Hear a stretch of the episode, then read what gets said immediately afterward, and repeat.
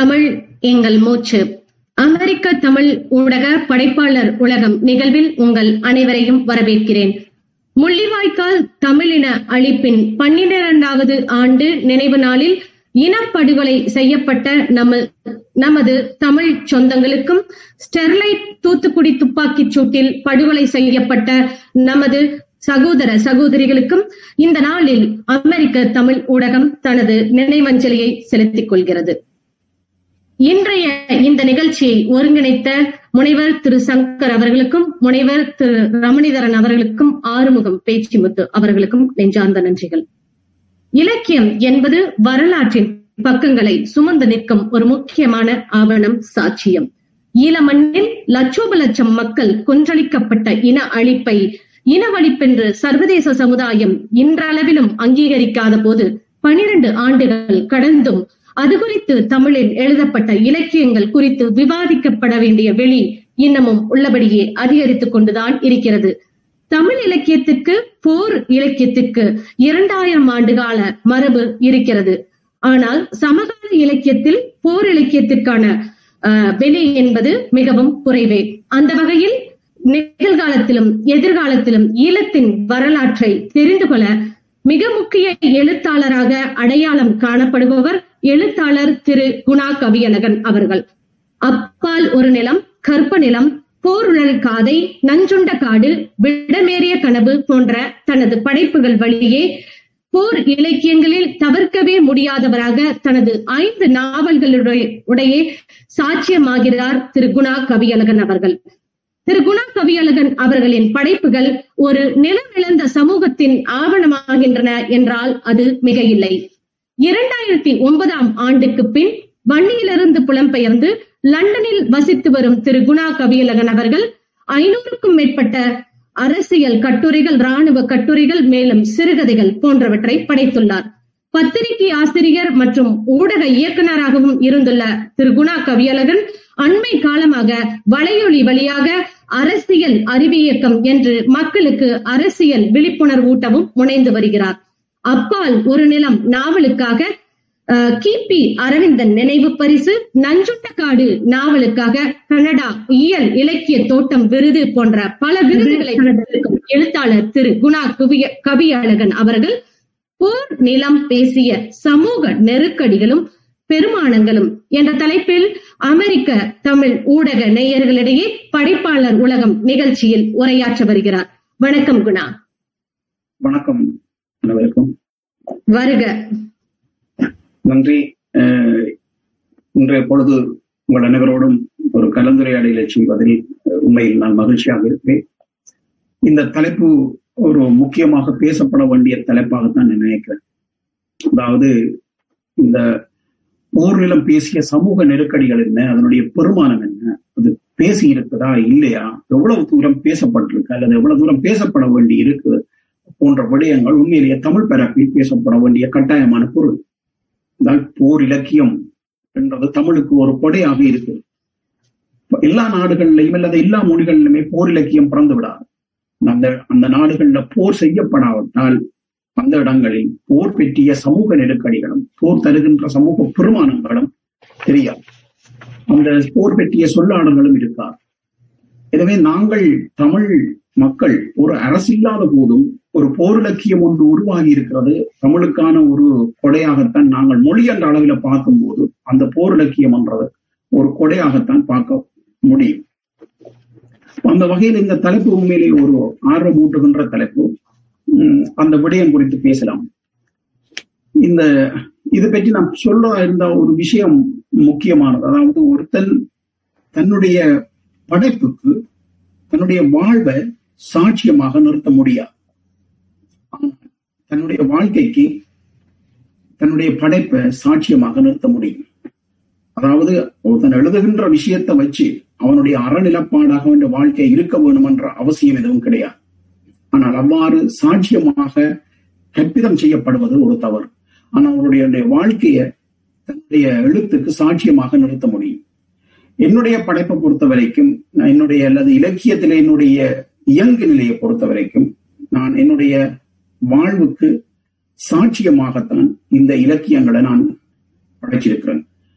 அந்த வாழ்வுக்கும் நான் எழுதுகின்ற இலக்கியத்துக்குமான குறைந்தபட்ச நேர்மையை வந்து நான் கடைபிடிக்க முயற்சி இருக்கிறேன் அந்த ரெண்டுக்குமான இடவழியை எவ்வளவுக்கு எவ்வளவு குறைக்க முடியுமோ அவ்வளவுக்கு குறைத்து அந்த புனவில் கூட நான் இயங்க முயற்சி செய்துதான் முயற்சி செய்தனுடைய பயன்தான் என்னுடைய இந்த ஐந்து நாவல்கள் மற்றும் சிறுகதைகள்.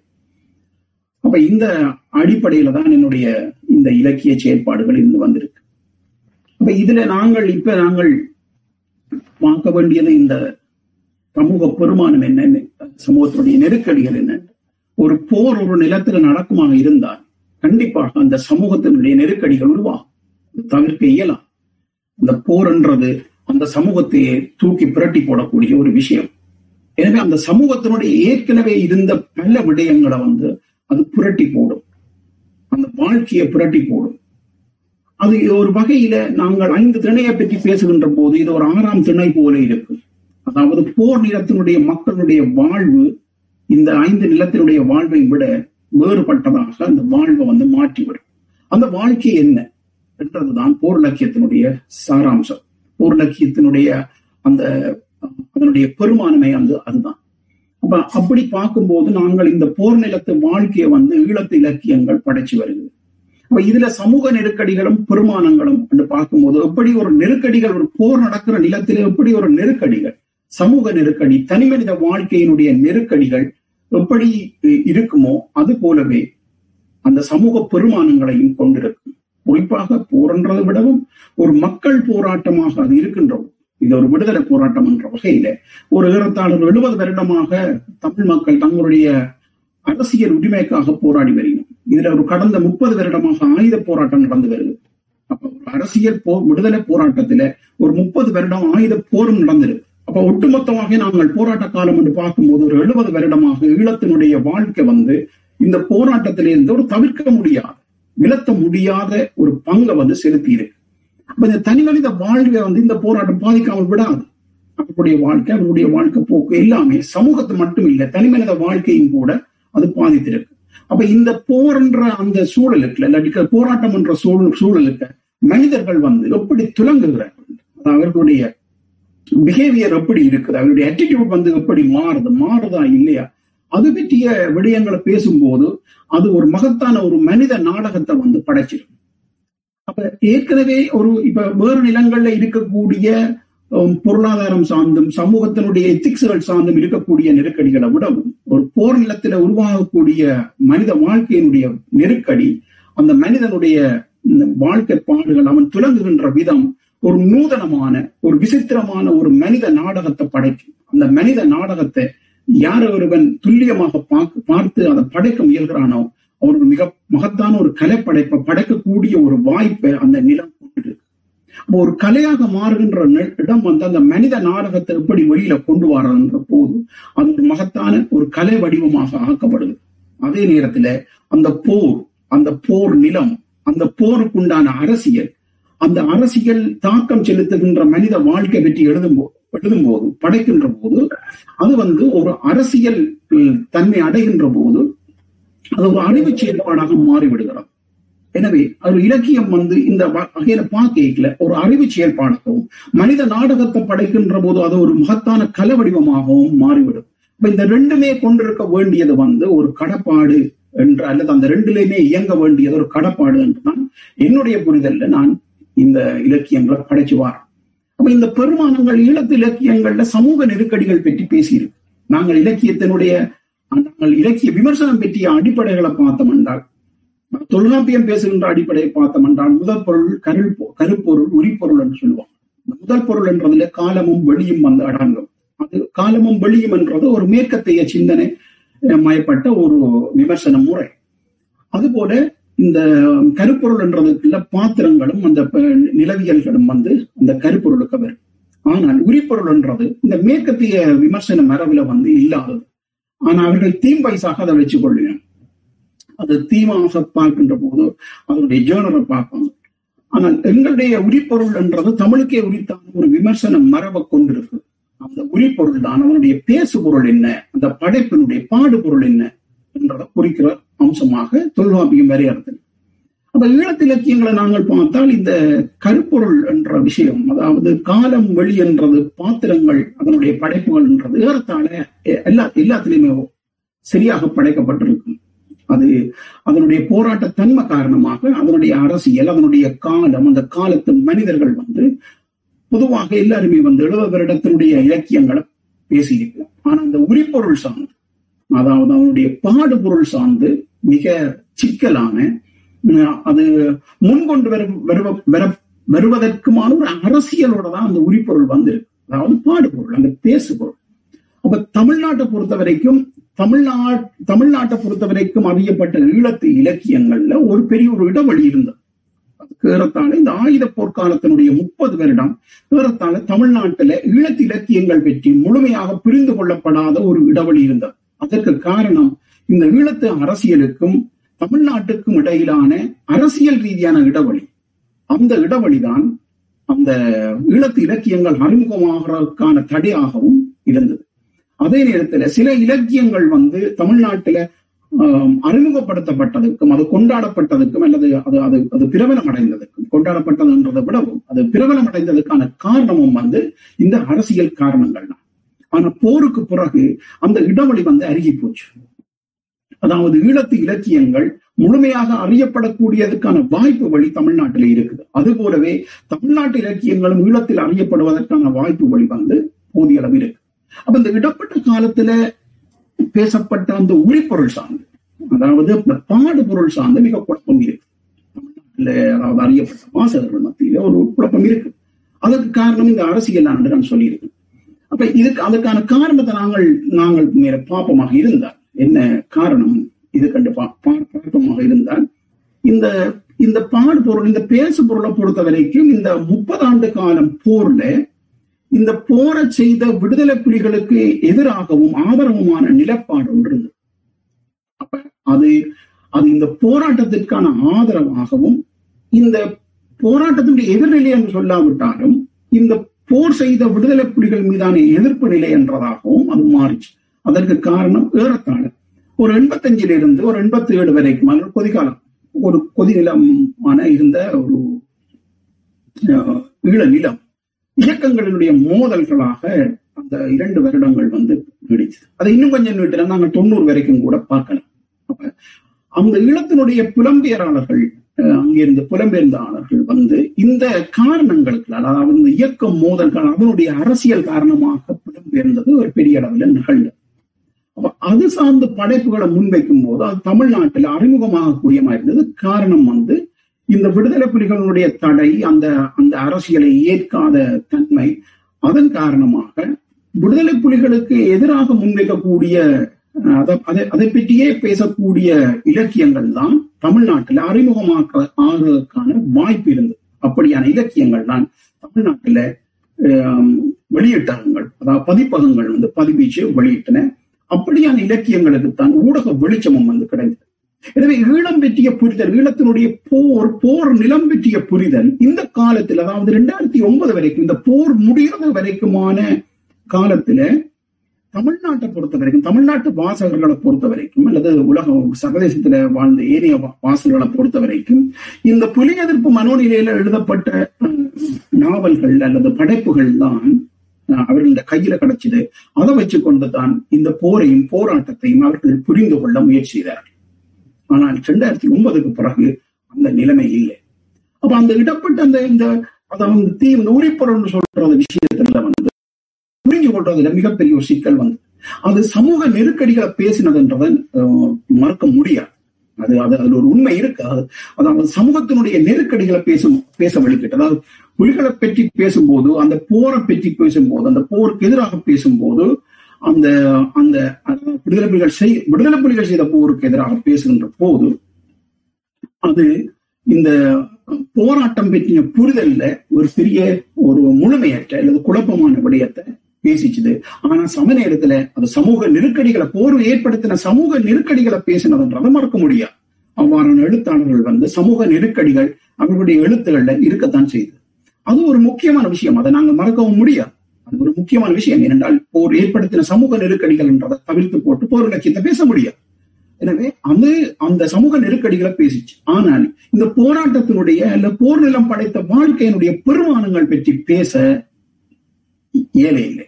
அந்த படைப்புகள் முன்வர அதற்கு காரணம் இந்த காழ்ப்பு மனநிலையில இருந்து படைக்கப்பட்ட அரசியல் நோக்கங்களுக்காக அரசியல் உள்நோக்கங்களுக்காக அரசியல் நோக்கம் என்றதை விட அரசியல் உள்நோக்கத்துக்காக மோட்டிவுக்காக அதை படைக்கின்ற போது அது ஒரு குழப்பகரமான ஒரு புரிதலை வந்து ஏற்படுத்திச்சுது. காரணம் அது மறுபக்கம் இருக்கக்கூடிய ஒரு போர்ல ஒரு போர்ல இருக்கக்கூடிய பெருமானங்கள் பற்றி அது பேச தவறிட்டு. உண்மையிலேயே ஒரு போராட்டம் வந்து சபை பண்ணுவோம் அது வந்து தன்னை வச்சிருக்குதுன்னு சொன்னார். கண்டிப்பாக அதற்கு ஒரு சமூக பெருமானம் இருக்கவும். அல்லாவிட்டால் நீங்க நினைச்சு பார்த்தா தெரியும். ஒரு எழுபது வருஷமாக எழுபது வருடம்ன்றது ஒரு சாதாரண காலம் காலம் அல்ல. மூன்று தலைமுறை நாலு தலைமுறை காலம். ஒரு மூன்று நாலு தலைமுறை காலமாக ஒரு போராட்டம் நீடிக்குதென்றால் அந்த போராட்டத்துக்கு ஒரு சமூக பெருமானம் இல்லாட்டிக்கு ஒருபோதும் ஒருபோதுமே அது தொடரப்படுறதுக்கான வாய்ப்பு இல்லை. இதுதான் ஒரு வரலாற்று உண்மை. அந்த எழுபது வருஷமாக அந்த அந்த போராட்டத்தை நீடிக்கிறதுக்கான அடிப்படை காரணமே சமூகம் அதில் ஒரு பெருமானத்தை கண்டடைஞ்சது. அந்த சமூக பெருமானம் இல்லை என்றால் அந்த போராட்டம் நடக்காது அந்த போர் நடந்திருக்க அதில் ஒரு முப்பது வருடமாக இந்த ஆயுத போர் நடக்கிறதாக நடக்கிறதாக இருந்தால் அந்த போருக்கும் ஒரு பெருமானம் இருந்திருக்கும் அந்த போரிலேயும் ஒரு அடவு இருந்திருக்கும் சமூக அடவு இருந்திருக்கும் அல்லது தேவை இருந்திருக்கவன் அப்படி அந்த சமூகம் அந்த தேவையை உணர்ந்திருக்காவிட்டால் அதை அதனுடைய பெருமானத்தை அவர்கள் மதித்திருக்காவிட்டால் அந்த போரை வந்து நடத்த முடியாது. ஏனென்றால் சாதாரண போராட்டத்தை விடவும் ஆயுத போர் என்றது கண்ணீரையும் ரத்தத்தையும் மனித உயிர்களையும் விலையாக கேட்கிறது. அப்ப அந்த கண்ணீரையும் சத்தத்தையும் உயிரையும் கலியாக கொடுத்து விலையாக கொடுத்துத்தான் அந்த போராட்டம் அந்த போர் வந்து ஆயுத போராட்டம் நீடிச்சு முப்பது வருடம் என்ற ரெண்டு தலைமுறை காலத்தால தொடர் அது தொடரப்படுது என்றால் அந்த அதனுடைய சமூக பெருமானம் என்ன என்ற அந்த இலக்கியம் அளந்திருக்க வேண்டும். அப்படி அளக்கப்படாட்டிக்கு அந்த இலக்கியம் வந்து முழுமையானது அல்ல முழுமையானது என்றது என்றதை விடவும் அது உண்மையை பேச மறுத்த பிரதிகள் என்றுதான் நாங்கள் அதனை கொள்ள வேண்டும். அந்த முழுமப்படுத்தப்படாத அந்த பிரதிகள் வந்து தவறான புரிதல்களை கொண்டு வந்து அது முழுமைப்படுத்தப்பட இல்லை என்றது மட்டும் இல்லை அது ஒரு தவறான புரிதல்களை கொண்டு வந்து அப்ப இதை இன்னொரு பக்கம் விதமாக பாதிக்கலாம் எப்படி என்று சொன்னால் இப்ப போர் இலக்கியத்தை பொறுத்த வரைக்கும் ரெண்டு விதமாக முக்கியமாக போர் என்ற போர் இலக்கியத்தை பொறுத்த வரைக்கும் ரெண்டு விதமாக அதை அணுக முடியும். ஒன்று ஆன்மீக வயப்பட்டு அந்த இலக்கியத்தை அணுக முடியும். மற்றது அரசியல் அறவழி சார்ந்து அணுக முடியும். இந்த ரெண்டையும் நாங்க பிரிச்சு பார்த்தா அந்த ரெண்டுக்குமான வேறுபாடு நாங்க பிரிச்சு பார்த்தா போர்ன்றதே இழிவு. போர் என்றது அழிவு ஆனபடி அல்லது இழிவு. அது மனிதனை மனிதனை கொல்லுதுன்றதுனால அந்த போருக்கு எதிராக பேசக்கூடியது. போரே இந்த உலகத்தில் இருக்கக்கூடாது என்று அன்ப பேசக்கூடிய இலக்கியங்கள் அல்லது அன்ப பேசக்கூடிய வழிமுறை என்பது ஒரு ஆன்மீக வழிபட்ட வழிமுறை. போரியை எதிர்த்து நிற்பதுன்றது ஒரு ஆன்மீக வழிபட்ட வழிமுறை. இந்த மாதிரியும் ஒரு இலக்கியத்தை அணுக முடியும். ஆனால் இதற்கு மறுபக்கமும் ஒன்று உண்டு. அது இன்னொரு வகையான. அது அந்த போர்ல இருக்கக்கூடிய அறநியாயம் பற்றி பேசுவது. அந்த அறநியாயம் பற்றி பேசுவது என்றால் அதனுடைய அரசியல் பற்றி பேசுவது. அந்த போருக்கு அந்த போராட்டத்துக்கான அரசியல் என்ன? அந்த அரசியல் எங்கிருந்து வந்தது? ஏன் அதை நிலைச்சி நிற்குது? ஏன் மக்கள் அந்த போராட்டத்தை பின்தொடரினோம்? அந்த அரசியலை பின்தொடர் தொடரினோம் என்ற அந்த அரசியல் காரணத்தை கண்டடைகிறதும் அந்த அரசியல் காரணத்தை அந்த மனித வாழ்க்கையில வச்சு சொல்ல விளைகிறதும் இன்னொரு பக்கம். அது இன்னொரு இலக்கியத்தினுடைய அணுகுமுறை. அது இன்னொரு வழிமுறை. அப்ப இரண்டு வழிமுறைக்கு போரையை எதிர்த்து போரே வேண்டாம் என்று நிற்கிறது ஒரு ஆன்மீக வழிமுறை ஒன்று ஒன்றன் ஒன்று உண்டென்றால் இரண்டாவது வழிமுறை அந்த போராடும் மக்களுடைய நியாயத்தின் மக்கள் நிற்பது. அந்த நியாயத்தை நியாயத்திற்கான காரண காரியங்களையும் அந்த போர் எழுந்ததற்கான அதாவது மனித அழிவையும் கண்ணீரையும் ரத்தத்தையும் உயிரையும் தனியாக கேட்கக்கூடிய அந்த போரை ஏன் மக்கள் பின்தொடர்ந்தார்கள்? ஏன் அந்த மக்கள் அந்த போரை தொடர்ச்சியாக தலைமுறைகள் கடந்து அதனை தூக்கி ஏந்தி நின்றார்கள்? என்ற காரணத்தை பேசுறது அறவழிப்பட்டது. அதனுடைய அரசியல் அதனுடைய அரசியல் இருக்கக்கூடிய அறம் என்னன்றதையும் அதற்கான தேவை என்னன்றதையும் பேசுவது இன்னொரு இன்னொரு வழிமுறை. இந்த ரெண்டு வழிமுறையில என்ன பொறுத்த வரைக்கும் நான் இரண்டாவது வழிமுறையைத்தான் தெரிவு செய்தேன். ஏனென்றால் ஒரு போரையே மறுக்கிறதுன்றது இல்ல விஷயம். போர் இழிவானதுன்றது எல்லா மனிதருக்குமே தெரியும். இது ஒரு பொதுப்பட தெரிந்த உண்மை. போரை யாரும் விரும்ப போறதில்லை. மனிதர்கள் மனிதர்களை கொல்றதும் மனிதர்கள் அழிந்து போறதையும் யாரும் விரும்ப போறதில்லை. போர் பெரிய மானுட அழிவை தரும் அது மானுடத்தையே வீழ்த்தும். மானுட மகத்துவங்களை வீழ்த்தும் என்றது தெரியும். ஆனால் அதை மீறி அந்த போர் தேவைப்படுது என்றால் அந்த மக்களுக்கு போரற்ற வாழ்வொன்று இல்லாம இல்லாமல் தங்களுடைய வாழ்க்கையை பாதுகாக்க முடியாத ஒரு இடர்பாடில் இருக்கு அதுதான் அறநியாயம். அந்த அறநியாயம் அந்த அறநியாயத்தை பேசுவது ஒரு முக்கியம். என்றால் நாங்கள் போரை தவிக்கிறதை விட அந்த போருக்கான காரணம் என்ன? அந்த போர் எவ்வாறு அந்த மக்கள் ஏன் நினைக்கிறதுக்கான அடிப்படை எங்கே இருந்து வந்தது? ஏன் போரை விலகி நடக்க முடியல அந்த மக்களால? அந்த போரை கைவிட முடியல? அந்த போராட்டத்தை கைவிட முடியல என்றது மிக முக்கியம். அப்ப அந்த அடிப்படையில பேசுறது தான் ஒரு தர்மம். அதுதான் அதுதான் ஒரு அறம் என்று நான் எடுத்துக்கொண்டேன். ஒரு அறிவு செயற்பாடாக நாங்கள் பார்க்கிறதாக இருந்தால் நாங்கள் ஆன்மீக வழிபட்டு அல்லது அந்த ஒரு போரையே மறுக்கிறதுன்றதை விடவும் போருக்குண்டான காரணங்களையும் அது படைத்த வாழ்க்கையையும் அதனுடைய வாழ்க்கையினுடைய இடர்பாடுகளையும் அதனுடைய பெருமானங்களையும் பேசுவதுதான் ஒரு இலக்கியத்தினுடைய அறிவு செயல்பாடாக இருக்கும் இலக்கியத்தினுடைய வெளிப்பாடு அழகியலாக இருந்தாலும் அதனுடைய செயல்பாடு அறிவு செயல்பாடாகத்தான் இருக்கும் இருக்க வேணும் என்றதுதான் என்னுடைய நிலைப்பாடு. அப்ப அந்த அடிப்படையில தான் இந்த போரினுடைய அந்த பெருமானங்கள் குறித்து நான் என்னுடைய இலக்கியங்கள்ல பேசியிருக்கிறேன். அதற்கான காரண காரியங்களை பற்றி பேசியிருக்கிறேன். அந்த போர் எப்படி மனித வாழ்க்கையினுடைய சமூகத்தினுடைய நெருக்கடிகள் உருவாக்கிச்சதோ வாழ்க்கையில் வாழ்க்கையில் ஏற்பட்ட மனித வாழ்க்கையில் ஏற்பட்ட நெருக்கடிகளை சிக்கல்களை பேசிச்சதோ அது போல பெருமானங்கள் பேசப்படாத ஒரு நிலையில் அந்த பெருமானங்களை இரண்டாயிரத்தி ஒன்பதற்கு பேசுவதற்கு பலர் வந்தார்கள். அதற்கான வழி தமிழ்நாட்டில் திறக்கப்பட்டது. சர்வதேச அளவிலும் திறக்கப்பட்டது. அந்த போராட்டத்தினுடைய ஒளியும் இருளுமாக பேசக்கூடிய ஒரு சூழல் வருகின்ற போது அது இப்போது அது முழுமையை நோக்கி அதாவது ஒரு சரியான திசை வழியில் செல்கிறது என்றுதான் போவதுன்னு தான் நான் நினைக்கிறேன். அப்ப அந்த பெருமானங்காண்டு பார்க்கும்போது சமூக பிரதேச ரீதியான வேறுபாடுகள் பிற்போக்குத்தனங்கள் இவ்வாறான விடயங்களை வந்து அந்த போராட்டம் தகர்த்து தகர்க்கும் எங்கெல்லாம் ஒரு போராட்டம் உருவாகுதோ அதாவது மக்கள் போராட்டம் உருவாகுதோ அது அதுவரை காலமும் நிலைத்து வந்த சமூக நியமங்களில் இருக்கின்ற கேள்வி கேட்கப்படாத அந்த பிற்போக்குத்தனங்களை அது தகர்த்தெறிந்துதான் முன்னுக்கு போகும். அப்படி போனால் மட்டும்தான் அந்த மக்கள் அதை பின்தொடரினார் இல்லாட்டிக்கு அது மக்கள் மொத்த மக்களுடைய போராட்டமாக அது போகா அது தொடர தொடரப்படா ரெண்டு தலைமுறையாக அந்த ஆயுத போராட்டமும் ஏறத்தாழ் எழுபது வருடமாக அந்த அரசியல் போராட்டமும் தொடர்ந்தென்றால் அந்த சமூக பெருமானங்களை கொஞ்சம் கொஞ்சமாக மேலுயர்த்தி அதே நேரத்துல இந்த சமூகத்திலே இதுக்கு கேள்வி கிடக்க கேள்வி கேட்கப்படாத இழிவுகளை அது பின்தள்ளி போர் உருவாக்கிய இல்லாட்டி இந்த போராட்டம் உருவாக்கிய சமூக கட்டுமானங்கள் புதிதாக படைத்த சமூக கட்டுமானங்கள் மனித வாழ்க்கையை முன்னள்ளக்கூடிய அந்த உள்ளீடுகளை உள்ளுக்க கொண்டிருக்காட்டிக்கு அது போயிருக்காங்க அப்ப அந்த பெருமானங்கள் என்னன்ற சாதிய ரீதியான அடிப்படையில் இருந்து பிரதேச ரீதியான அடிப்படையில் இருந்து மதவாத அடிப்படைகள் இருந்து எல்லாம் இந்த பிற்போக்குத்தனங்களையும் அது கொஞ்சம் கொஞ்சமாக தகர்க்கக்கூடிய வல்லமையை அது பெற்றபடியாத்தான் அதை அது முன்னோக்கி போச்சு. அப்ப வெறுமனை எதிர்ப்பு மனநில மட்டுமில்லை அதற்கு ஒரு சமூக பெருமானமும் இருந்தபடியால் தான் சமூகத்தினுடைய எல்லா மனிதர்களும் அதுல பங்கெடுக்கக்கூடிய அதாவது சமூகத்தினுடைய வேறுபாடுகளை கடந்து அதுல பங்கெடுக்கக்கூடிய சூழல் வந்தது.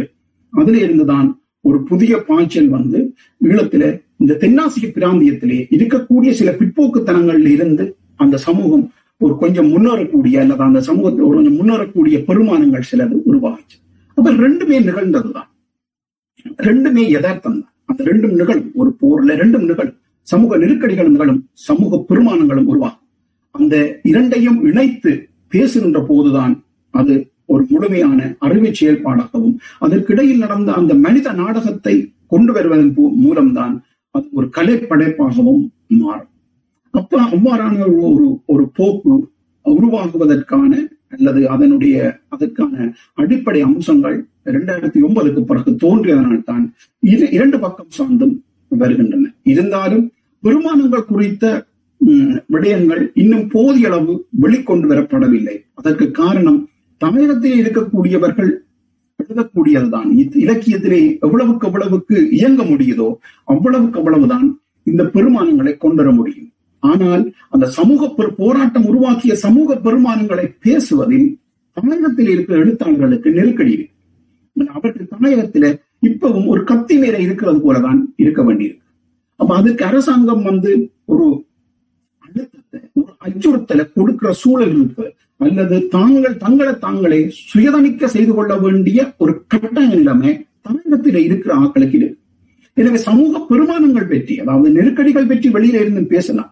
ஆனால் புலம்பெறாமல் இறுதி வரையும் இப்போ இப்போது வரையும் போருக்கு பிறகும் கூட தமிழகத்தில் இருக்கக்கூடிய எழுத்தாளர்கள் பேசக்கூடிய ஒரு ஜனநாயக வழி வரும்போதுதான் சமூக பெருமானத்தை முழுமையாக பேச முடியும்.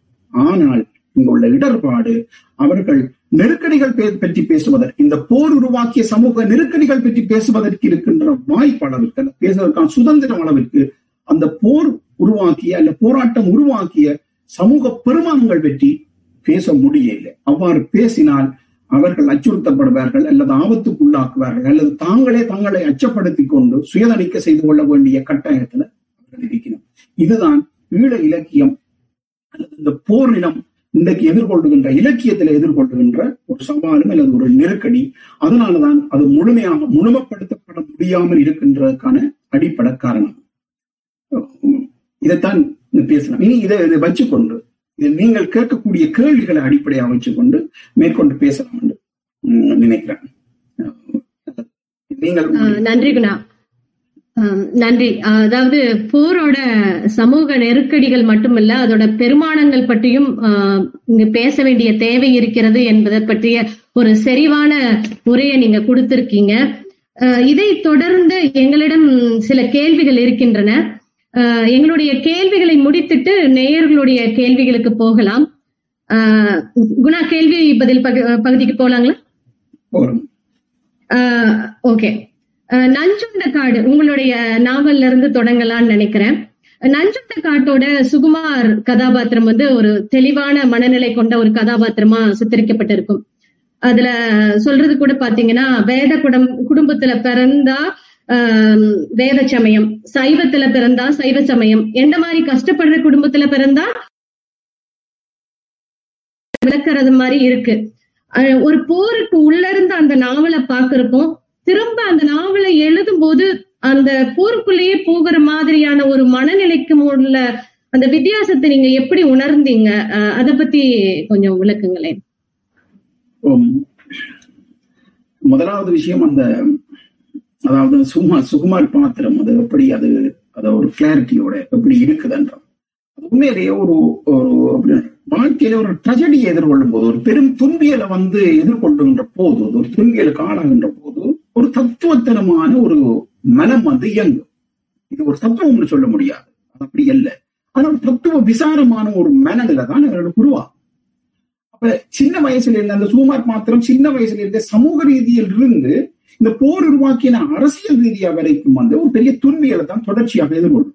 அப்படி துன்பியலை எதிர்கொள்ளுகின்ற போதுதான் அந்த மனம் வந்து மெல்லமாக உருவாக்கப்படும். அவன் சிறு வயசுல இருந்தே ஒரு சைக்கிள் கடையில பாடசாலையை நிப்பாட்டிட்டு சைக்கிள் கடையில வேலை செய்த காலத்தில இருந்து கூட படிப்பவர்களுடைய சைக்கிளை திருத்துகின்ற வாழ்க்கைய தொடங்குற காலத்தில் இருந்து அவன் தொடர்ச்சியாக ரெண்டு மூன்று வேலை என்று செய்து குடும்பத்தை பார்க்க வேண்டிய சூழல். பிறகு அந்த போர் உருவாக்கின கட்டணம் அதை விட்டுட்டு அவன் அந்த அப்படி பராமரித்த குடும்பத்தை கூட கையை விட்டுட்டு போர்ல ஒரு பங்காளனாக மாற வேண்டிய அந்த புறச்சூழல் உருவாக்கிட்டா மனம் வந்து பெரிய முரண்பாடு அடைஞ்சிடும். தம் குடும்பத்துக்காக பள்ளியை நடத்தினேன் ஆனா போருக்காக குடும்பத்தையே கைய விட்டன அப்ப ரெண்டு விஷயம். ஒன்று குடும்பத்துக்காக அவன் கல்வியை விடுறான். பெரும்பாலும் தனி மனித வாழ்க்கையை குடும்பத்துக்காக இழந்து போறான். அது ஒரு விதமான மன சிக்கல்களை மன முரண்பாட்டை வந்து கொண்டு வரும் ஆனால் புரிதர சமயம் அவன் வளர்கின்ற போது புரிதர சமயம் குடும்பத்துக்காக போருக்காக போராட்டத்துக்காக அவன் குடும்பத்தை கைய விடுறான். எந்த குடும்பத்துக்காக அவன் தண்ட கல்வியை கைய விட்டானோ பிறகு போருக்காக அந்த குடும்பத்தையே கைய விடுகின்ற நிலைமை வருகின்ற மனம் முரண்பாடடை மனம் அமைதி கொள்ளலாம் அந்த அமைதி கொள்ளாத மனதில் இருந்துதான் புதிய இலக்கியங்கள் அல்லது அந்த அந்த மனதை கண்டுபிடிக்கிறது தான் இலக்கியத்தினுடைய வேர் அந்த இதுதான் போர் இலக்கியத்தினுடைய அந்த பாத்திரங்கள் கொண்டிருக்கக்கூடிய அந்த சிறப்பு தன்மை அந்த சிறப்பு தன்மை அந்த போர் நிலம் அந்த போர் நிலம் மனிதன் எப்படி இருப்பான்ன்றதுக்கான அந்த சிறப்பு தன்மையை கண்டுபிடிக்கிறவன் ஒரு எழுத்தாளர் வேலை. அப்ப இந்த மனம் வந்து முரண்படாமல் இருக்கா? அவன் தனக்காகவே கஷ்டப்பட்டு படிச்சான். ஆனால் குடும்பத்துக்காக அதை இழந்தான். குடும்பத்துக்காகவே வாழ்ந்தான். ஆனா போருக்காக குடும்பத்தை கைவிட்டான். போர்ல அவன் நிற்கிறான். ஆனா அவன் மனம் வந்து அமைதி கொள்ளான் அந்த முரண்பாடுதான் அவனுக்குள்ள ஒரு தத்துவத்தனமான இதை கொண்டு வரும். அந்த தத்துவங்கள் சில கேள்விகளை தொடர்ச்சியாக கேள்விகளை எழுப்பி கொண்டே இருக்கு. அது இடவிடாத கேள்விகள் வந்து மனதுல வந்து கொண்டே கேள்விகள் இல்லாத தருணம் அண்டே ஆல்மோஸ்ட் இருக்கா? அப்ப அந்த கேள்விகள் இல்லாத தருணம் அண்டே இருக்காத அந்த அந்த வாழ்க்கை இருக்கும் அந்த கேள்விகளுக்கு பதில பதில காணும். அந்த ஒரு பதில் இன்னொரு தருணத்துல இந்த பதிலையும் இன்னொரு கேள்வி உடைச்சிடும். ஒரு ஒரு நேரத்துல கண்டுபிடிக்கக்கூடிய ஒரு பதில் இன்னொரு இன்னொரு தருணத்துல எழும்புகின்ற புது கேள்வி அவன் கண்டுபிடிச்ச பதிலையை வந்து உடைச்சிடும். அப்ப மனமே வந்து கேள்வியும் பதிலுமாக இயங்குகின்ற போது ஒரு தத்துவ விசாரம் மனம் வந்து அதுதான் அந்த பாத்திரத்தினுடைய படைப்பு. அச்சொட்டாக ஒரு போர் நிலத்து மனிதன் அல்லது போரிலே பங்கெடுக்கக்கூடிய ஒரு மனிதன் இளைஞனுக்கு இருக்கக்கூடிய மன இடர்பாடு அதுதான். அதுதான் அந்த அடிப்படை விஷயம். அடுத்தது இந்த போர் எழுதுகின்ற போது உள்ள இடவழி பற்றி என்னுடைய வாழ்க்கைக்கும் அதை திருப்பி எழுதுகின்ற போது இருக்கின்ற பற்றி கேட்டிருந்தீங்க. இது ஒரு முக்கியமான விஷயம். இது என்னன்னு சொல்றேன்னா அது திருப்பி எழுதுகின்ற போது திருப்பி நாங்கள் அந்த காட்சிகளை திருப்பி பார்க்க வேண்டியது. திருப்பி அந்த காட்சிகளை பார்க்க வேண்டிய அந்த காட்சிகளை பார்க்க போர் முடிந்த பிறகு எழுப்பக்கூடிய கேள்வி வேறு விதமாக இருக்கு போர்ல ஈடுபடைக்குள்ள ஒரு மனிதனுக்கு எழக்கூடிய கேள்வியை விட ஒரு போர் முடிந்த பிறகு அதை எழுதுகின்ற போது எழக்கூடிய கேள்வி புதிய பரிமாணம் புதிய கோணத்துல வந்து அந்த கேள்வி வந்து வருகின்ற போது அந்த போரையும் அந்த போர் வாழ்க்கையை மதிப்பிட தோணும் அதுதான் சொந்த வாழ்க்கையினுடைய மதிப்பீடு. அவனுடைய தீர்மானங்கள் மீதான மதிப்பீடு. அவனுடைய கடந்த காலத்து கடந்த கால வாழ்க்கை அவனுடைய கடந்த கால தீர்மானங்கள் பற்றிய ஒரு மதிப்பீட்டை செய்ய தோன்றும். அப்ப எழுதிய இதுதான் பிரச்சனை. எழுதிய எல்லாத்தையுமே திருப்பி மீள வாசிக்க வேண்டியிருக்குது. அதான் மீள வாசிக்க வாழ்க்கையை மீள வாசிக்க வேண்டியிருக்கு. வாழ்க்கையை திருப்பி மதிப்பிட வேண்டியிருக்கு. தான் எடுத்த தீர்மானங்களை திருப்பி மதிப்பிட வேண்டியிருக்கு. பல வேளைகள்ல வாழ்க்கை என்றது ஒரு மனித நாடகம் போல ஒரு தச்சைகள் தச்சையனுடைய தொகுப்பு மாதிரி இருக்கு. ஒரு மரணத்தை அண்டுகின்ற மனிதன் வந்து கடைசி நேரத்தை திரும்பி பார்த்தால் தான் எடுத்த தீர்மானம் ஒன்றுமே தான் எடுத்ததில்லை. எல்லாமே ஒரு தச்சையிலால் நிகழ்ந்தது போல தோன்றும். அப்போ ஒரு போர் முடிந்த ஒன்றும் இல்லை என்ற ஒரு மனம் வரையில எடுக்கப்பட்ட எல்லா தீர்மானமும் ஒரு வகையான ஒரு தச்செயலின் தொகுப்பு போல இருக்கு. தச்சையலாக இந்த தீர்மானம் எடுத்து இந்த வாழ்க்கைக்கு நுழைந்து தச்சையலாக இந்த தீர்மானம் எடுத்ததால் இப்படி போய் தற்செயலாக அந்த தீர்மானம் எடுத்ததால் இவ்வாறு சுழன்று இப்படி ஒரு தற்செயலின் தொகுப்பு போல தோன்றும். அது உண்மையிலே தற்செயல் தான் அப்படி மதிப்பிட தோன்றும் தோன்ற தோன்றும் போதுதான் அந்த இலக்கியம் சரியாக வரும். அப்பதான் அந்த சமூக நெருக்கடி அந்த போர் உருவாக்கின சமூக நெருக்கடிகளும் அந்த பெருமானங்களையும் அளக்க அளக்கிறதுக்கான மனம் வந்து உருவாகும். அப்ப இது உண்மையில எழுதுகைக்குள்ள வந்து ஒரு நிலப்பாடு திருப்பியும் போருக்குள்ள போக வேண்டி வந்துடும் மனம் ரெண்டு விதமான சிக்கலை எதிர்கொள்ள துவங்கியது ஒன்று போர் வெற்றிய சிக்கல். அடுத்தது அந்த போரினுடைய செரியும் பிழையும் தன்னுடைய தீர்மானங்கள் பற்றிய சிக்கல் உருவாக்கும். அப்ப திருப்பி போற போற பார்க்கின்ற போது திருப்பி அங்க நடந்த விஷயத்தை தொகுத்து பார்க்கின்ற போது உங்களுக்கு நேரடியாக பார்க்க வாழைக்குல பத்து வருஷம் செல்ல பத்து வருஷம் நினைக்கல நாங்கள் ஒரு ஒரு ஒரு ஒரு குறிப்பிட்ட நேரத்துல ஒரு ஒரு ஒரு சில நிமிடங்கள்ல நினைத்து விட முடியும். அப்ப திருப்பி அந்த சூழலுக்குள்ள போய் சிக்குகின்ற போது மனம் வந்து மிக ஒரு ஒரு ஒரு மிக ஒரு துன்பியல் தருணமாக மாறிவிடும். ஆனால் அதையும் மீறி உருவாகின்ற கேள்விக்கு பதில காண துடிக்கிற போதுதான் துடிக்கும் மனம். அப்படி துடிக்கின்ற போதுதான் இந்த எழுத்து வந்து தாள்களிலே இயங்க துவங்கும் இதுதான் என்னுடைய இலக்கியங்களே நடந்தது. இது இது கூட சில காரணமா இருக்க முடியுமா? யுத்த காலத்து கதைகள்ல வந்து அதிகமும் விடுதலை புலிகளுக்கு எதிரான கருத்துக்கள் வைக்கப்படுறதுக்கு காரணங்களா? இதை கூட எடுத்துக்கலாமா? தீர்மானங்கள் மாறுறது கூட. இல்ல விடுதலை போர்க்காலத்துல வந்து அது உண்மையில எப்படி சொல்றேன்னா அந்த நான் சொல்றேன் இயக்க மோதல் காலம் என்று சொல்லி இயக்கங்களுடைய மோதல் காலம் என்று சொல்லி இடத்துல ஒரு ஒரு அத்தியாயம் அது தவிர்க்கப்பட முடியாது. அதான் உண்மை.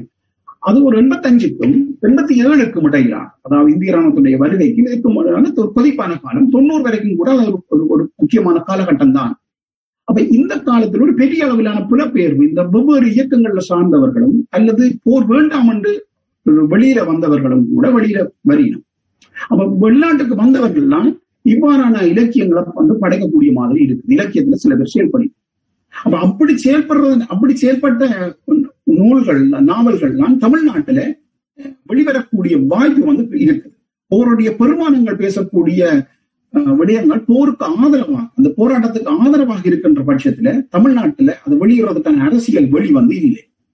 அப்ப அதனால அது இயல்பாகவே வெளியில வந்தவர்களும் முரண்பாடுகள் காரணமாக வந்ததும் தமிழ்நாட்டுல உருவாகின அரசியல் வெளியும் வந்து அதுக்காக மட்டும்தான் உருவாக்கப்பட்டது. ஆனால் சம நேரத்துல ஈழத்திலேயோ இதற்கு முற்றிலும் மறு மறுபலமா இருந்தது.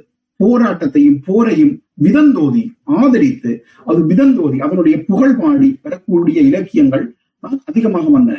அப்ப அது அது அங்குள்ள சூழலை பார்த்தா போருக்கு எதிராக பேச முடியாத ஒரு அரசியல் இருந்ததுன்னு சொல்லலாம். அதுவும் அதுவும் ஒரு யதார்த்தம் தான்.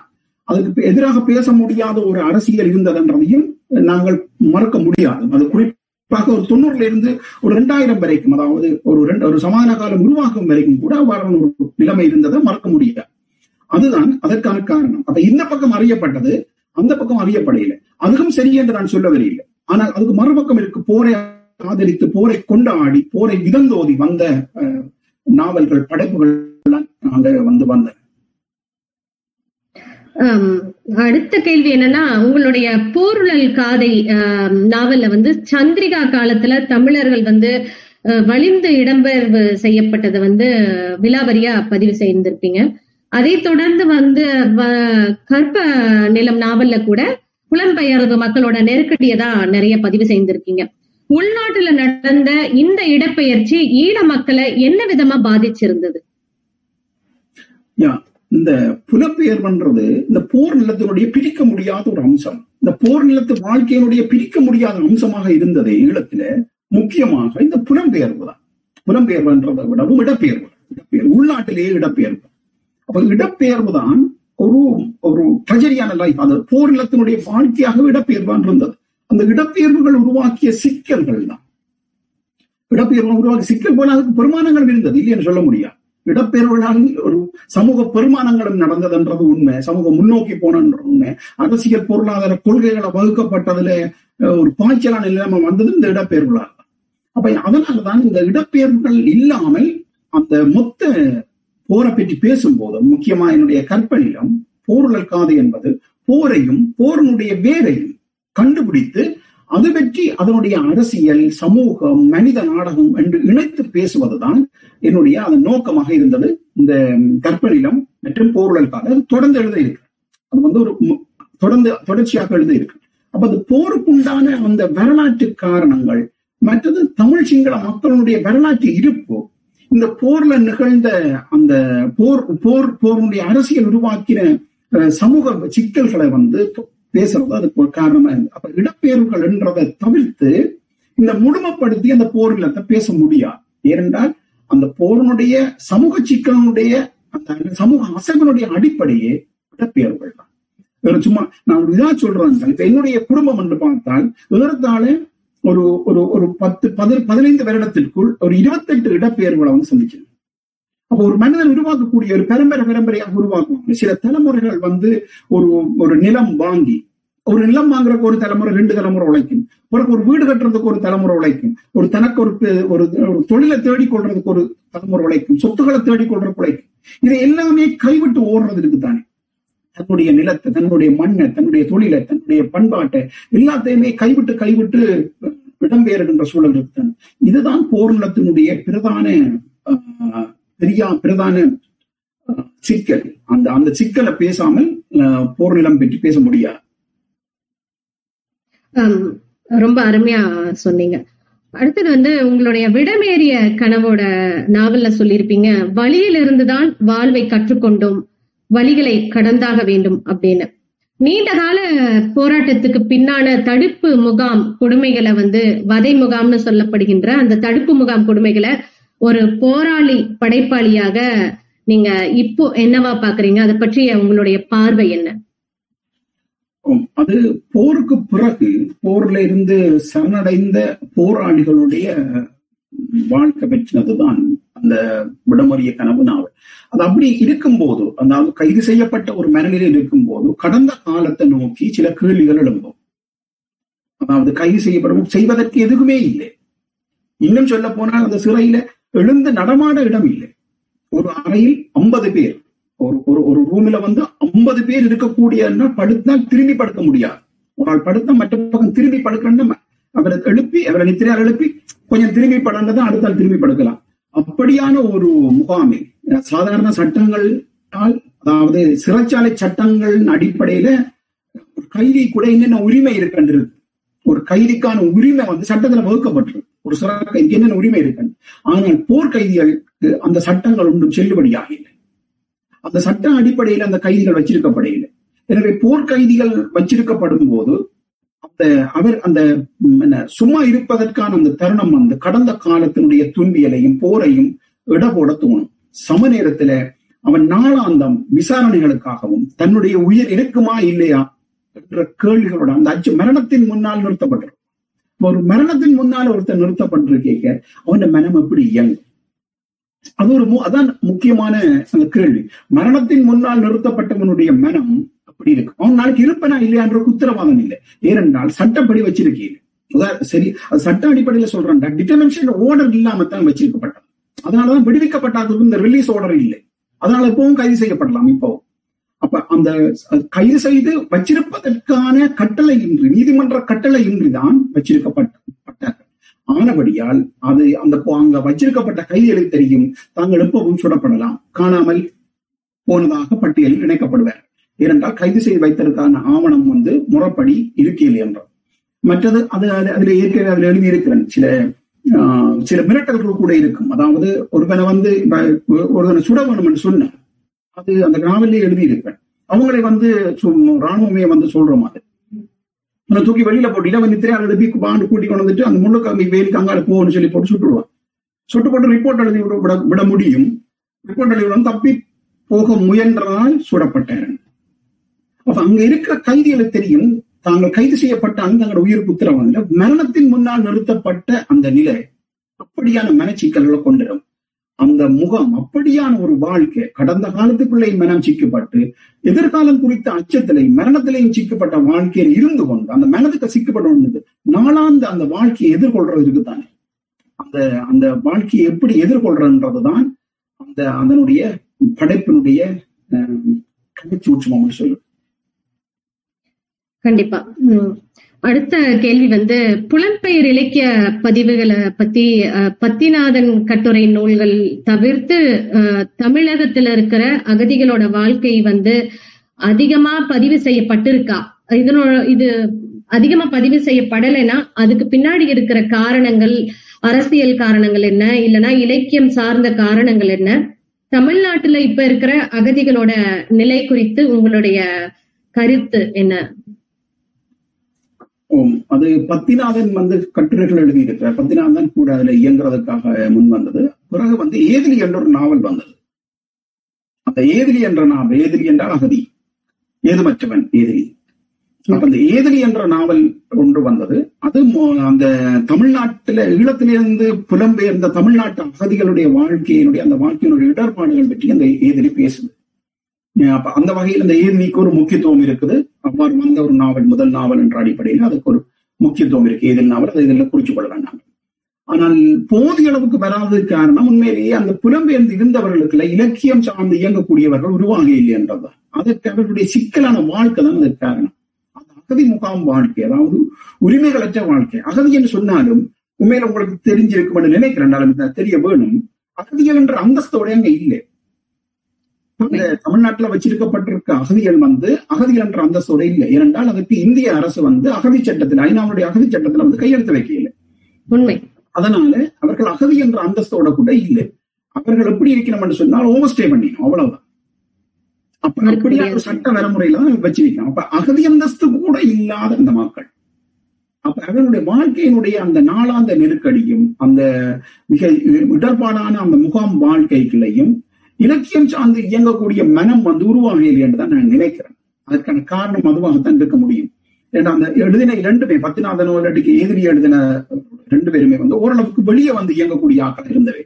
அதன் அந்த வாய்ப்பு இருந்தபடியால் அவர்கள் வந்து செய்யக்கூடிய மாதிரி இருந்தது. சரியா சொல்லியிருக்கீங்க தான். இது இது உண்மையான நிலைதான் இது தமிழ்நாட்டுல. நீங்க பூகோள அரசியல் குறித்து பூலோக அரசியல் குறித்து தொடர்ந்து உரையாடிக்கிட்டே இருக்கீங்க. உங்களுடைய நாவல் கற்பநிலம் நிலம் போருல காதையில கூட உம், இட புலம்பெயர்வு பத்தி நிறைய எழுதியிருக்கீங்க. இன்றைய இந்திய அரசியல் போக்கு போருக்கு பிந்தைய அரசியல் போக்கை எப்படி பாக்குறீங்க இன்னமும் வந்து சீன மற்றும் இந்திய ஆட்சி இலக்கியத்தை வாசிக்கக்கூடிய வாசகர்கள் எத்தனை என்று இதுல பங்கு பெற்றார்கள் தெரியும்.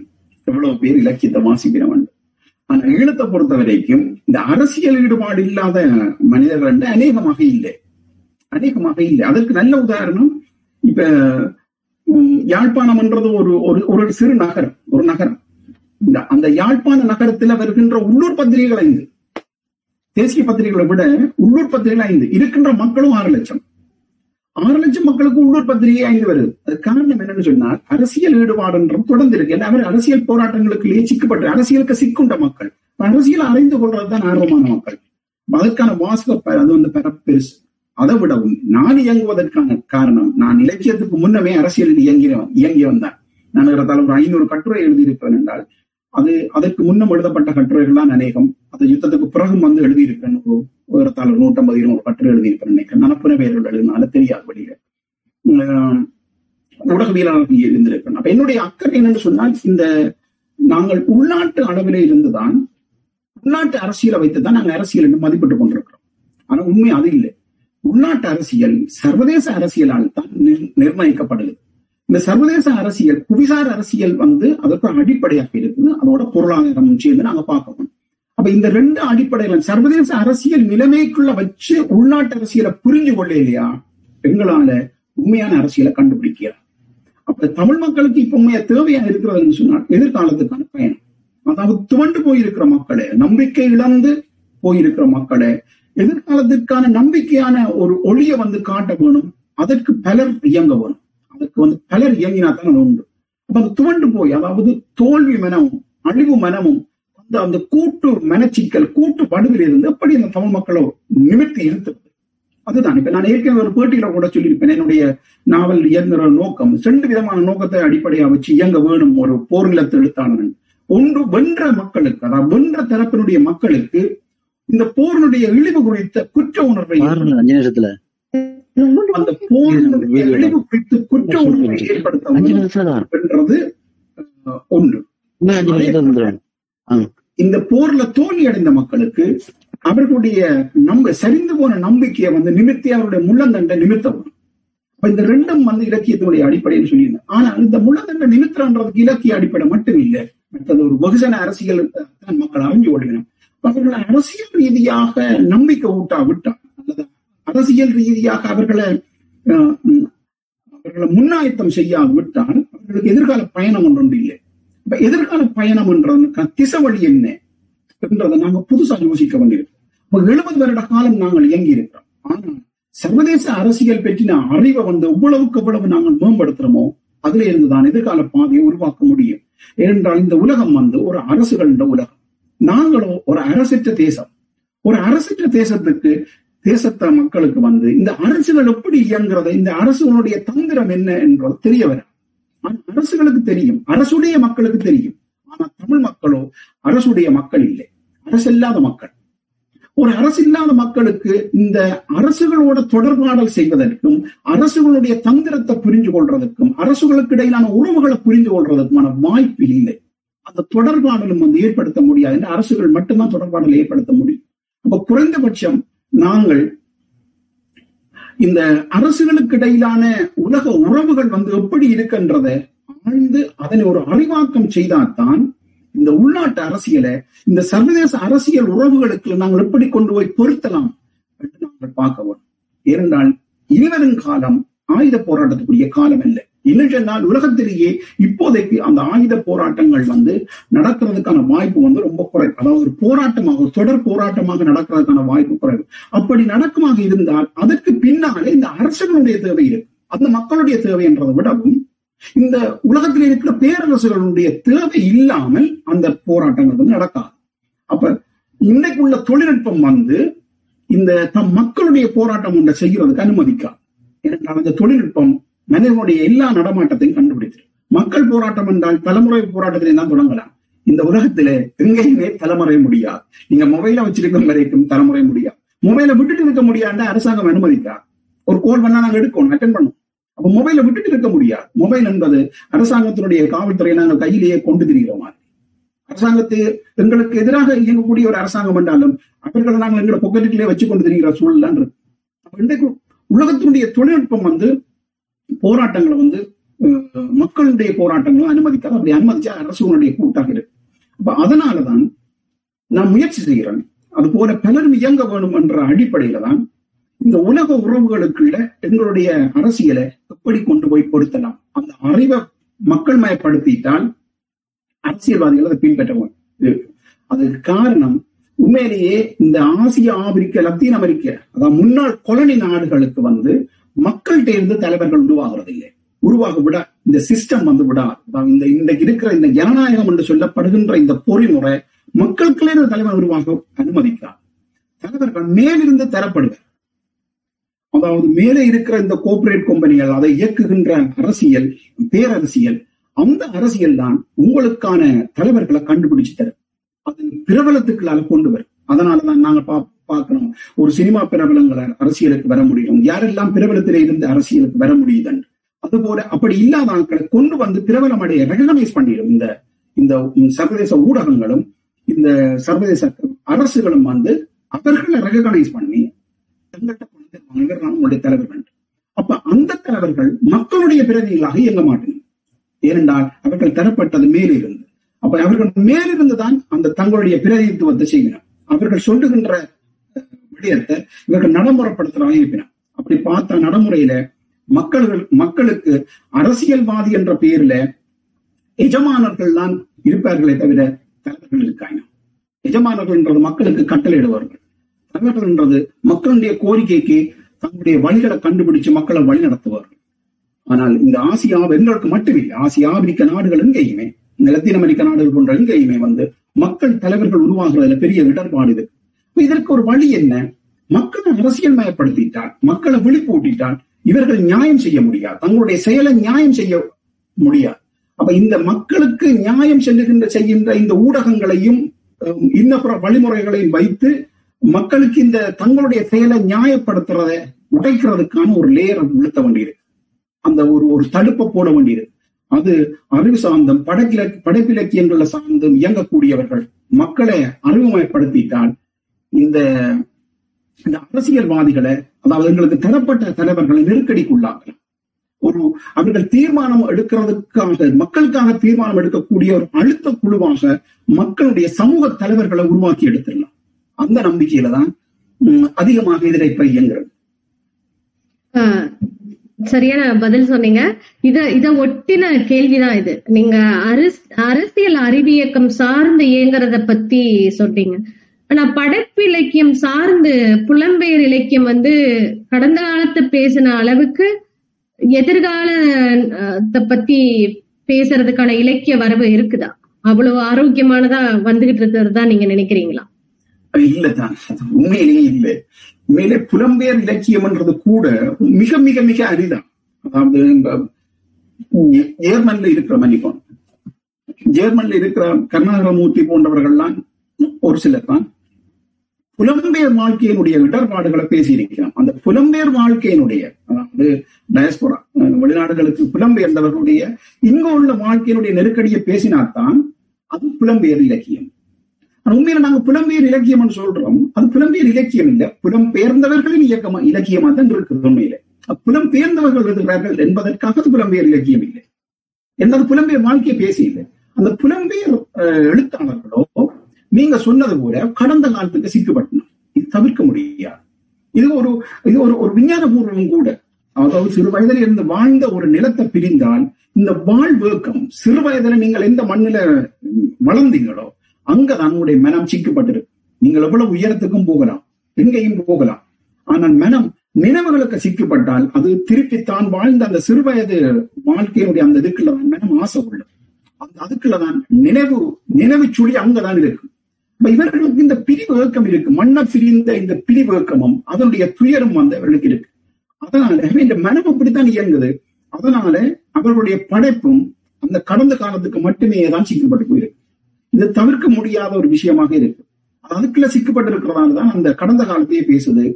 எதிர்காலத்தை பேசல இன்னும் குறிப்பா அவர்கள் வாழுகின்ற இந்த புலம்பெயர் மண்ணில உள்ள அவர்களுடைய நெருக்கடி பற்றியும் அது பேசல ஈழ நிலத்திலிருந்து வந்த இலக்கியங்கள் வந்து தமிழ்நாட்டு நிலப்பரப்பில் தமிழ் இலக்கியத்தில் தமிழ்நாட்டு இலக்கியத்துல ஆற்றின பங்களிப்பு என்னன்னு பங்களிப்பு என்ன? அதனோட தனித்துவம் என்ன? அப்படின்னு நீங்க நினைக்கிறீங்க. அதோட பங்களிப்பு என்ன? தமிழ் இலக்கியத்துக்கு தமிழ்நாட்டு இலக்கியத்துக்கு. அதுக்கு தமிழ்நாட்டு இலக்கியத்தையும் நாங்கள் சேர்த்து தமிழ் இலக்கியம் என்று பார்த்த நாங்கள் அதனுடைய பங்களிப்பாக இந்த போர் நிலத்தினுடைய வாழ்க்கை எப்படி இருக்கும் என்று தெரியாது. அதுதான் ஈழத்து ஈழத்தினுடைய மிகச்சிறப்பான அம்சம். அப்ப அந்த போர் இலக்கியம் என்றது தமிழுக்கு ஈழ இலக்கியம் கொடுத்ததுதான். பா சிங்காரம் போன்றவர்கள் பா சிங்காரம் எழுதியது ஒன்று இருக்கு என்றாலும் அது மலேசிய வாழ்க்கையை அடிப்படையாக வைத்தது. அது இரண்டாம் உலக யுத்தம் பற்றியது. இருந்தாலும் அது ஒரு ஒரு நேரடியாக அந்த மக்களுடைய முழுமையான வாழ்க்கை இடர்பாடு அது பேசல மற்றது மக்கள் நேரடியாக பங்கு பெற்றியது ஆனால் இந்த நவீன போர் சங்ககாலத்து போரை விடுவோம் இந்த நவீன போர் உருவாக்கின அந்த வாழ்க்கை இன்றைய காலகட்டத்தினுடைய இந்த அரசியல் பொருளாதார வாழ்க்கையில இந்த போர் உருவாக்கின வாழ்க்கை சிக்கல்களை பேசினது இருக்குதான் அதான் நமக்கு போர் இலக்கியமா மாறும். சாட்சியமாக நின்று பேசலாம். போர் இலக்கியத்தை வெளியிலிருந்து பேசலாம். வெளியில இருந்து யாராவது எழுதலாம். இப்ப தமிழ்நாட்டில் இருந்து கொண்டு இரண்டாம் உலக மகா யுத்தம் பற்றி எழுதலாம். இப்ப பிரான்சில் நடந்த போர் ஜெர்மன் நடந்த போரை பற்றி ஒரு எழுதலாம். புனவாக எழுதலாம். எழுத முடியும். ஆனால் போர் இலக்கியத்தினுடைய சிறப்பம்சமாக உலகம் கொண்டாடுகிறது. அதனுடைய சாட்சியத்தன்மை. அப்ப மற்ற இலக்கியங்கள்ல இல்ல மற்ற இலக்கியங்களுடைய வகமாதிரிக்கு இல்லாத ஒரு சிறப்பம்சம் இதுல கோரப்படுது டிமாண்ட் பண்ணப்படுது. அதனுடைய சாட்சியத்தன்மை. அப்ப சாட்சியத்தன்மை என்ற வாரதால இந்த புனவுத்தன்மை அடிபட்டு போகும் அந்த சாட்சியமாக இருக்கக்கூடியவர்கள் ஈழத்து மக்கள் தான் சாட்சிகளால் எழுதப்படுகின்ற அந்த இலக்கியம் போர் இலக்கியம் இந்த தமிழ் இலக்கியத்துக்கு ஒரு முக்கியமான பங்கை வகிக்குது. அது போலவே இந்த போர்ல ஈடுபட்ட ஆட்கள் எழுதும் போது இந்த சொற்கள் வந்து வருது. எனக்கு வேற சில பேராசிரியர் கண்டுபிடிச்சு அது சொன்ன விஷயம். நான் எழுதும் போதே பெருமிடர்பாட்டை எதிர்கொண்டேன் என்ன இந்த ராணுவ போரியல் சொற்களை வந்து எப்படி கொண்டு புகுத்துறது? என்ன தமிழகத்துக்கு அது புரியாது. போர் செய்தவர்களுக்கு தான் புரியும். இப்ப ஒரு தெரியும் முப்பது ஆண்டு காலம் ஒரு ஒரு மரபு யுத்தத்தையும் ஒரு பெரும் மரபு யுத்தத்தை எதிர்கொள்ளக்கூடிய ஒரு யுத்த ஆற்றில வளர்க்கின்ற போது யுத்த அறிவும் இருக்கு யுத்த தந்திரங்கள் யுத்த மூலோபாயங்கள். அப்ப அதுக்கான சொல்லாடல் இல்லாமல் அந்த அறிவை வளர்க்க முடியாது அந்த அறிவூட்டலை செய்ய முடியாது. அப்ப இந்த இந்த விடுதலை புலிகளுடைய போர் என்று பார்த்தா அது அவனுடைய ஸ்ட்ரக்சரை பார்த்தா அதனோடு அந்த போரை செய்யறதுக்கான சொற்கள் அந்த போருக்கான அறிவு அதை வந்து தமிழ் படுத்தும் போது தமிழ் படுத்திய அந்த சொற்களை அறிமுகப்படுத்துறதுக்கு பெரிய இடர்பாடு எப்படி புரிஞ்சு கொள்ளப்படும் என்று. ஆனால் ஓரளவுல நாங்கள் முடிஞ்ச அளவுக்கு செய்திருப்போம் அப்ப இந்த இந்த சொற்கள் கூட தமிழுக்கு கிடைத்த ஒரு வரப்பிரசாதம் தான். இல்லாட்டால் நவீன போர் வந்து இல்லாத இல்லாத காரணத்தினால நவீன போர் வெற்றின சொல்லாடலும் சொற்களும் வந்து தமிழுக்கு இல்லாமல் போயிருக்கு. அந்த சொற்கள் வந்து அஹ், வந்து அதுவும் ஒரு கொடையாக மாறியிருக்கு. அடுத்தது தமிழ்நாட்டை பொறுத்த வரைக்கும் தமிழ்நாடும் அதில் ஒரு ஒரு இப்ப புதுசாக வர்ற இளைஞர்களும் இல்ல பலரும் வந்து அந்த திசை வழியில வந்து அதுக்கு செல்வாக்கு உட்படுற தன்மை ஒன்றை பார்க்கணும் ஈழ இலக்கியங்கள் அநேகமானவை. ஒரு அரசியல் இலக்கியம் என்று சொல்லுவார். உண்மையில அரசியல் இலக்கியம் என்று வகைப்படுத்துற அஹ், சரியான்றது எனக்கு தெரியல. அது அப்படி வகைப்படுத்துறதுக்கு நான் விரும்பல அவ்வாறு சுற்றுறதை நான் விரும்பல அது என்னன்னு சொன்னால் அரசியலை பிரிக்க முடியாத இலக்கியமாகத்தான் இருக்கு. மனித வாழ்க்கையினுடைய இல்லாட்டி காதலுடைய மனோரதியங்கள் பற்றி பேசல காதலை பற்றி பேசினால் அதற்கு பின்னால் இருந்த அரசியல் எப்படி காதலை பாதிச்சென்று தான் எழுத இருக்குது. இப்ப உதாரணத்துக்கு பார்த்தீங்க பாதித்தீங்கத்துடைய அந்த காதல் பற்றின அந்த ஜேர்னியை நாங்கள் பார்த்தாலே அரசியல் எப்படி காதலை பாதிக்குது என்றால் எழுத முடிஞ்சிருக்கு. ஏனென்றால் நிலத்துல எழுபது வருஷமாக வாழ்ந்தவரால் அரசியலை பிரிச்சு போட்டு வாழ்க்கையை பார்க்க முடியாது. அந்த அரசியல் எப்படி வாழ்க்கைக்குள்ள வாழ்க்கையினுடைய மாற்றங்களையும் அந்த மனிதர்களுடைய மனதையும் இந்த மனித நாடகத்தையும் எப்படி புரட்டி போடுதுன்றதை பொதுவாக எல்லா இள இலக்கியங்களை பெரும்பான்மையாக சிலது வந்திருக்கலாம் ஆனா பெரும்பான்மையாக நாங்கள் எங்கேயுமே பார்க்கலாம். இந்த அரசியலிருந்து நீக்கம் செய்யப்பட முடியாத மாதிரி இந்த இலக்கிய பிரதிகள் வாரது. தமிழ்நாட்டுக்கு அது ஒரு ஒரு ஒரு ஒரு வேறுபட்டதாக இருக்குது. அது ஒரு புதிய புதிய இதாக இருக்குது. எங்களிடமிருந்து கடைசி கேள்வி. இதை இதைத் தொடர்ந்து நேயர்கள் கேள்வி பதில் பகுதிக்கு சென்று விடலாம். போர் நிலத்தில் தோன்றிய ஈழ இலக்கியங்கள் எல்லாம் தமிழ்நாட்டு வாசகர்களிடம் பரவலாக சென்று சேர்ந்திருக்கிறது என்று நீங்கள் கருதுகிறீர்களா? அப்படி சென்று சேருவதற்கு தடையாக இருக்கிறது என்று நீங்கள் கருதினால் அப்படி இருப்பதற்கு காரணம் என்ன? மொழி சிக்கலா? இல் இல்ல பண்பாட்டு சிக்கல் இந்த மாதிரி ஏதாவது காரணம் இருக்கிறது என்று நீங்கள் கருதுகிறீர்களா? இது ஒரு முக்கியமான விஷயம். வாசிக்கக்கூடிய ஆட்கள்ல ஓரளவுக்கு அரசியல் மயப்பட்ட வாசகர்கள் தான் ஈழ இலக்கியத்தை புரிந்து கொண்டு வாசிக்கிறார் அப்ப வாசகர்கள் பொதுவான வாசகர்களை பார்த்தால் வெறுமனே மனித நாடகங்களை வந்து வாசிக்கக்கூடிய ஆர்வம் உள்ளாக்கலாம் இருக்கிறது இன்னும் இன்னும் கொஞ்சம் நுட்பமா சொல்றேன்றால் ஒரு நாவல் கதையை கொண்டிருக்கும். ஆனால் ஒரு கதையே நாவலாகாது. அதனாலதான் கதை புத்தகம் வேறு நாவல் வேறு.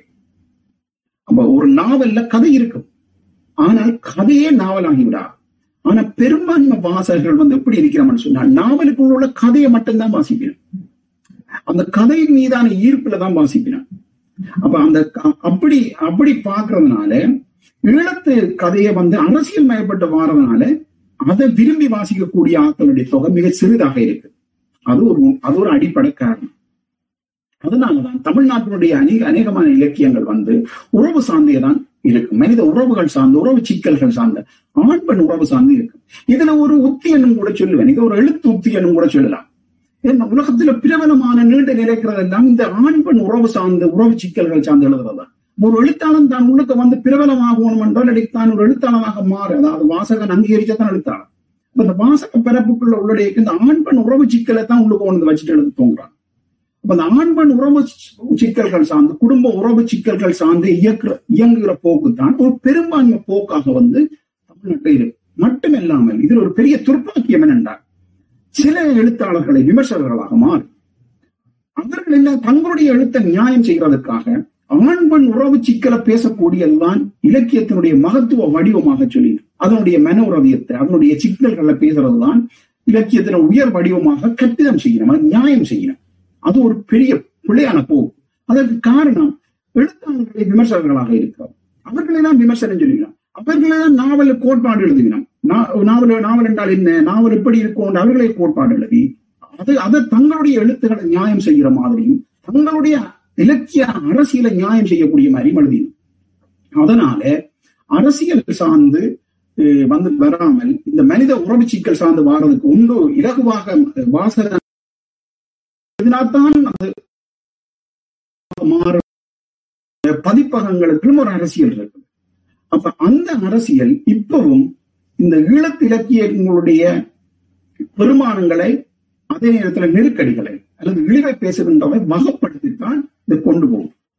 இந்த பதிப்பகங்கள் இயங்குது. பெரிய பதிப்பகங்கள் பெரிய பதிப்பகங்கள் உங்களுக்கு தெரியும்? அந்த நூலகங்களுக்கு விநியோகிக்கிறக்கான ஓடர் இருக்கும் அவைகளுக்கு அரசியல் செல்வாக்கு இருக்கும் செல்வாக்கு இருந்தால் தான் நூலகம் கிடைக்கும். அப்ப நூலகங்களுக்கு வினி நூல்களை தங்களுடைய பதிப்புகளை விநியோகிக்கிறதுக்கான அந்த உரிமையை பெற்றவர்கள் வந்து அப்படியே அரசியல் செல்வாக்கு உட்பட்டார்கள் அவர்கள் வந்து அஹ், அனுமதிக்காயினம் அல்லது விரும்பாயினம் இந்த மாதிரியான ஈழம் மக்களுடைய போராட்டத்தினுடைய அரசியல் பெருமானங்கள் பற்றி பேசுறதை கொண்டு போய் சேர்க்கிறதுக்கு விரும்பாயினம் அப்ப சிறிய பதிப்பகங்கள் சிறிய பதிப்பகங்கள் தான் இதனை முன் வந்து பதிவு செய்யும். அதனாலேயும் இது மக்கள் மத்தியில அதிகமாக போகாததுக்கான காரணம் ஒன்று. இருந்தாலும் கூட ஈழ இலக்கியங்கள் பற்றிய ஒரு பெரிய அறிமுகம் தமிழ்நாட்டுல இப்ப உருவாகி இருக்கின்றதை யாரும் மறக்க முடியாது. இப்ப கடைசியா இந்த முறையில அதுக்கு கடைசியா வந்த முறை வந்ததுல பார்த்தா ஈழத்து நாவல்கள் மட்டுமே பதினோரு நாவல்கள் வந்து புதுசாக வெளிவந்திருந்தது புத்தக சந்தையில. பதினோரு நாவல்கள் புத்தக சந்தைக்கு மட்டும் வந்திருந்தது. அப்ப இது முன்னர் பார்க்க முடியாது. அதே நேரம் அவ்வளவு நாவல் வந்து தமிழ்நாட்டிலேயே பெரிய எழுத்தாளர்கள் வந்து அந்த ஆண்டு எழுதி இருக்கீங்க அப்ப இல்லைன்னு சொல்ல முடியாது. அதுக்கான நெருக்கடிகள் இதுதான். ஹம், முள்ளிவாய்க்கால் நினைவு நாள் பனிரெண்டாவது ஆண்டு நினைவு நாளை ஒட்டி நடந்த படைப்பாளர் உலகம் நிகழ்வில் சமூக நெருக்கடிகளும் பெருமானங்களும் தொடர்பான இந்த நிகழ்வில் கலந்து கொண்டு உரையாடிய எழுத்தாளர் திரு குணா கவியழகன் அவர்களுக்கு மிகுந்த நன்றிகள். தொடர்ந்து நேயர்களிடம் உரையாடுவோம். நன்றி குணா.